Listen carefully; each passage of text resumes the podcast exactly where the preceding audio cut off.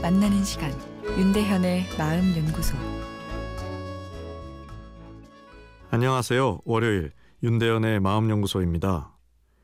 친한 친구가 있는데 사랑 관련 이야기만 나오면 부정적으로 반응합니다.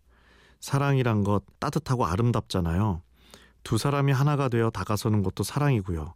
그래서 사랑 이야기를 나누면 좋을 것 같아 이야기를 꺼내면 친구는 고개를 저으며 싫어합니다. 왜 그러냐고 물어봤더니 자기 생각에 사랑은 상처와 이별만 가득한 것이라며 그게 싫다 말하네요. 그러면서 자기에게 사랑 이야기는 절대 하지 말라고 말을 합니다.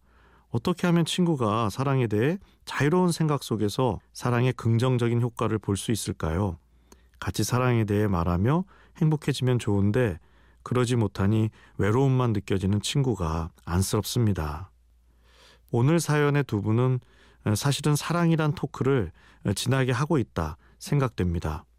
살랑거리는 부드러운 사랑과 더불어 이별, 상처라는 사랑의 한계까지 이야기하고 계시니까요.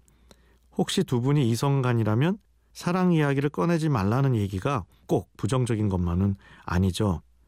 지금 관계가 소중하니까 조심스럽게 진도를 나갔으면 하는 것입니다. 한 발씩 한 발씩 말이죠. 누구나 맹목적인 격렬한 사랑이 남기는 상처에 대한 두려움은 있으니까요. 썸 탄다는 요즘 말이 생각납니다.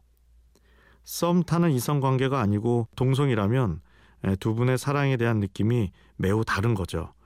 사연 주신 분은 사랑을 따뜻하고 아름답고 긍정적인 효과를 가진 것으로 이야기하시고 친구는 상처나 이별만 가득한 사랑이 넘친다고 하시니까요.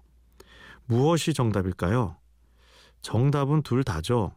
사랑이란 동전 앞면에는 만남, 설레임, 친밀감이 있다면 그 뒷면에는 갈등, 이별, 고통이 있습니다.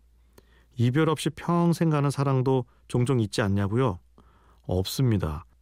아무리 정서적으로 사랑이 유지된다고 해도 우리 몸이 영원하지 않으니까요. 사별이라는 생물학적 이별을 언젠가는 경험하게 되죠.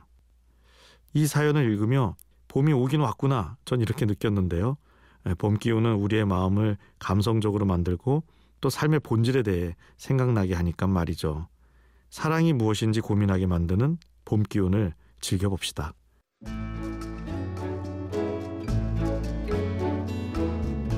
윤대현의 마음연구소 지금까지 정신건강의학과 전문의 윤대현 교수였습니다.